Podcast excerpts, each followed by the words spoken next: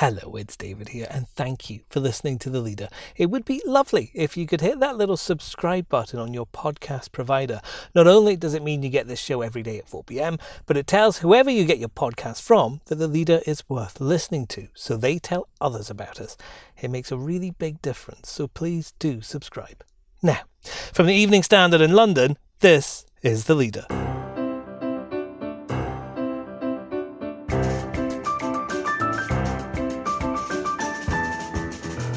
Hi, I'm David Marsland. Have people stopped listening to the government, and is it the government's own fault? We need to make sure that we agree a set of rules and we all follow them. And right now, it's really hard to know what the rules are, and that's a problem. Associate Editor Julian Glover as yet more rule changes come in and more confusion results. And so it uses different jurisdictions around the world for different tax purposes for instance, it can lodge its profits elsewhere. It could take its profits from the UK and lodge them in Ireland or another country. Mark Shapland explains how Amazon can make so much money in the UK and pay so little tax here.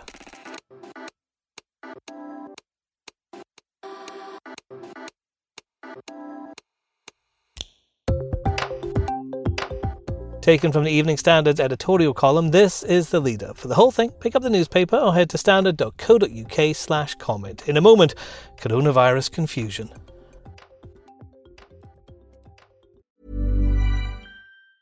When you're ready to pop the question, the last thing you want to do is second guess the ring. At Bluenile.com, you can design a one of a kind ring with the ease and convenience of shopping online. Choose your diamond and setting. When you find the one, you'll get it delivered right to your door. Go to Bluenile.com and use promo code LISTEN to get $50 off your purchase of $500 or more. That's code LISTEN at Bluenile.com for $50 off your purchase. Bluenile.com code LISTEN. Hi, I'm Lawrence Dallaglio, host of the Evening Standard Rugby Podcast, brought to you in partnership with QBE Business Insurance. The show is available to listen to now and right up to the end of the season when the winners of the Champions Cup will be crowned at Tottenham Hotspur Stadium and the fight for the Premiership title will be decided at Twickenham. QBE is one of the world's leading insurers and they will help your business build resilience through risk management and insurance solutions. Subscribe and download now wherever you get your podcasts. Thanks for listening.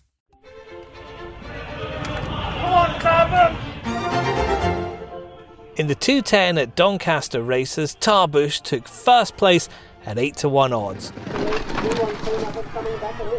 Two and a half thousand people watched the horse win, the day after the government said it's bringing in laws to restrict social gatherings to six. How can that happen? The laws themselves don't come into next week, but why the delay? And why don't they apply to offices or schools? And what about those foreign travel quarantine rules? Does anyone understand them at all. There's a lot of regulation out there, even more advice, and a lot of it seems to be conflicting. Our editorial column says it's time for a reset. Rules don't work if people don't trust them, know why they are needed, or understand them. Do even ministers know what is and isn't allowed? The government should learn lessons from the first time coronavirus rates began to soar. Lesson 1 Get communication right and stick to what you say. We need on camera statements backed up with detail, questioning, and evidence. Lesson 2 The test and trace system must work. Why has it crashed?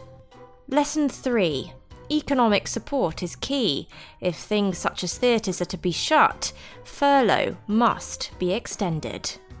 Lesson 4 those in charge must stick to the law too. Whether you are driving to Barnard Castle or proposing to break international law, there can't be one rule for the bosses and another for the rest of us. Lesson 5. There isn't a British exception. In the spring, we acted too slowly, even as Italy showed what was coming. Clarity, consistency, and humility are needed. Characteristics the government lacks. Well, our associate editor Julian Glover is with me. Julian, is there a point when people just give up and stop listening to the government? I think people want to do the right thing on coronavirus. They want to live their lives. They want to be left in some freedom, and they want to stop spreading the disease and hurting and risking the death of other people. And all of those things are difficult to do as individuals. And you have to sort of step back and ask, what is the point of the state? I know that sounds like a sort of university lecture, but maybe that's what we need at the moment in this country. What what do we do together better, and what can we do as individuals well? I'm kind of more on the individual side a lot of the time. I believe in liberty. I think most of the time the government messes stuff up. Not this government, any government. The state makes mistakes. It's not good at telling us how to run our lives. It isn't good when it when it, it tries to run companies. It, it isn't particularly good at lots of things. But what it is good at, or should be good at, is the sense of there are some collective things we need to do together. We need to make sure that we agree a set of rules and we all follow them. And the people who don't follow those rules uh, realize there may be penalties with that. Right now, it's really hard to know what the rules are, and that's a problem. But I can imagine being inside those cabinet meetings, being inside Downing Street, as you have a rapidly changing environment, the unpredictability of coronavirus, how difficult it must be to come up with a coherent strategy, particularly when you have individual departments, individual ideas, individual priorities, even. You've been inside there yourself, Julian. How hard is it to get everyone to come together behind a cohesive message? Uh, it probably is quite hard. Um, it's it's why you want good people doing the job. This is not an easy job to do. What we're finding out is we've got a cabinet that mostly isn't up to it. They need a few people in it who are. And we have a chancellor who's definitely up to it, and he's handling it well. And look at the contrast between his reputation and everybody else's. That's really the contrast between being competent and not being competent, and having a good team around you as he does, and, and sticking to a plan and being able to explain how things are working. Of course, he's got questions too about economic support. If we're all told we can't meet in groups of more than six, lots of businesses are going to go bust and sack all their staff. So is he going to extend furlough? Well, the other the other thing though is it is difficult, and that's why the government needs to be open about the difficulties, and it needs to tell us there are a series of things that will be judged, and this will vary. We had an attempt by Boris Johnson early on he came back with a with a completely amateur sort of PowerPoint set of slides with coloured dots all over it, which you couldn't actually read on a TV screen or a computer screen. That we're going to say we are in orange, and when we get towards blue, we can do this, and when it's red, it's like that, and and it all looked terribly impressive. I, I don't know if that, that, that slide pack is somewhere in a dusty drawer in Downing Street, or if they just made it up, or if someone deleted the computer file by accident, but we've never seen it again. That's the trouble. Gimmick followed by chaos, followed by gimmick, followed by indecision.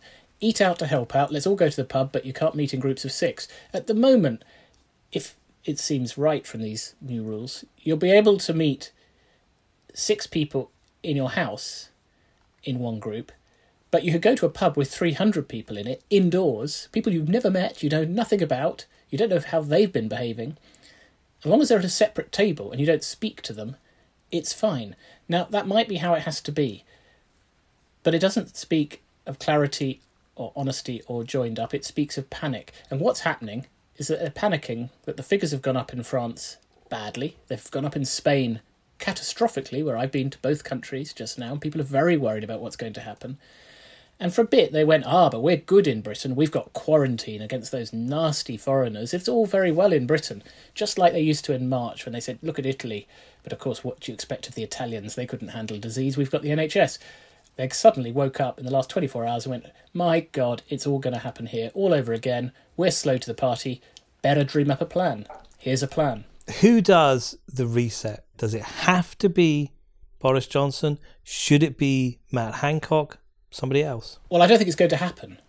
I don't think the government has the capability to get out of these habits. And as you say, it is really difficult. I completely sympathise. It would help, for instance, if they weren't trying to break international law and get through the hardest deal in Brexit at the same time. They can't cope with doing both, nor could we. We shouldn't expect them to cope with both. They should have delayed this exit thing and concentrated on coronavirus. I'm afraid we can't expect much hope from the people who are doing this until something changes. A vaccine, God knows. Right now, it's a bit of a mess, but it looks like we're going to have to follow yet another new rule, and it will probably change in a few weeks' time again to something else. Meanwhile, if you run a theatre, you're trying to do a sporting event, remember, over the next four days, 20,000 people are going to go to watch horse racing in Doncaster. Now, it's a cheap trick, but do remember who the chair of the Jockey Club is. Uh, it just happens to be the same person who's in charge of the Test and Trace programme. Next. Bezos in 2019 became the richest man in the world. He's now richer than Bill Gates. I mean, if he thinks he's going to get any sympathy, I'm sure he doesn't want any sympathy, but he thinks he's going to get any sympathy. He's not going. He's not going to get it. Mark Shapland. How does Amazon get away with paying so little tax?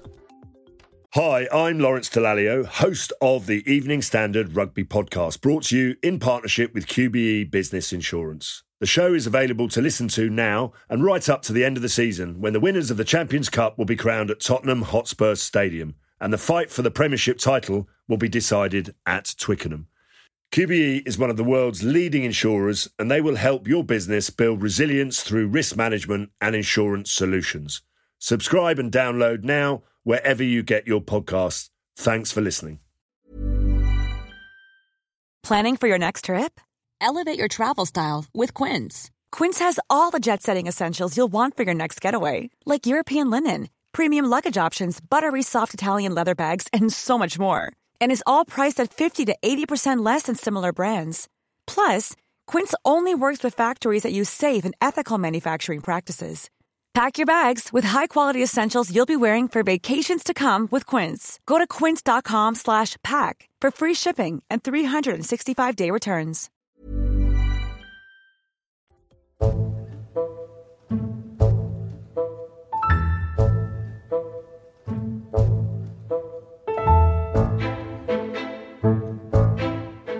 Last year, Amazon's revenues in the UK went up from £10.9 billion to £13.7 billion.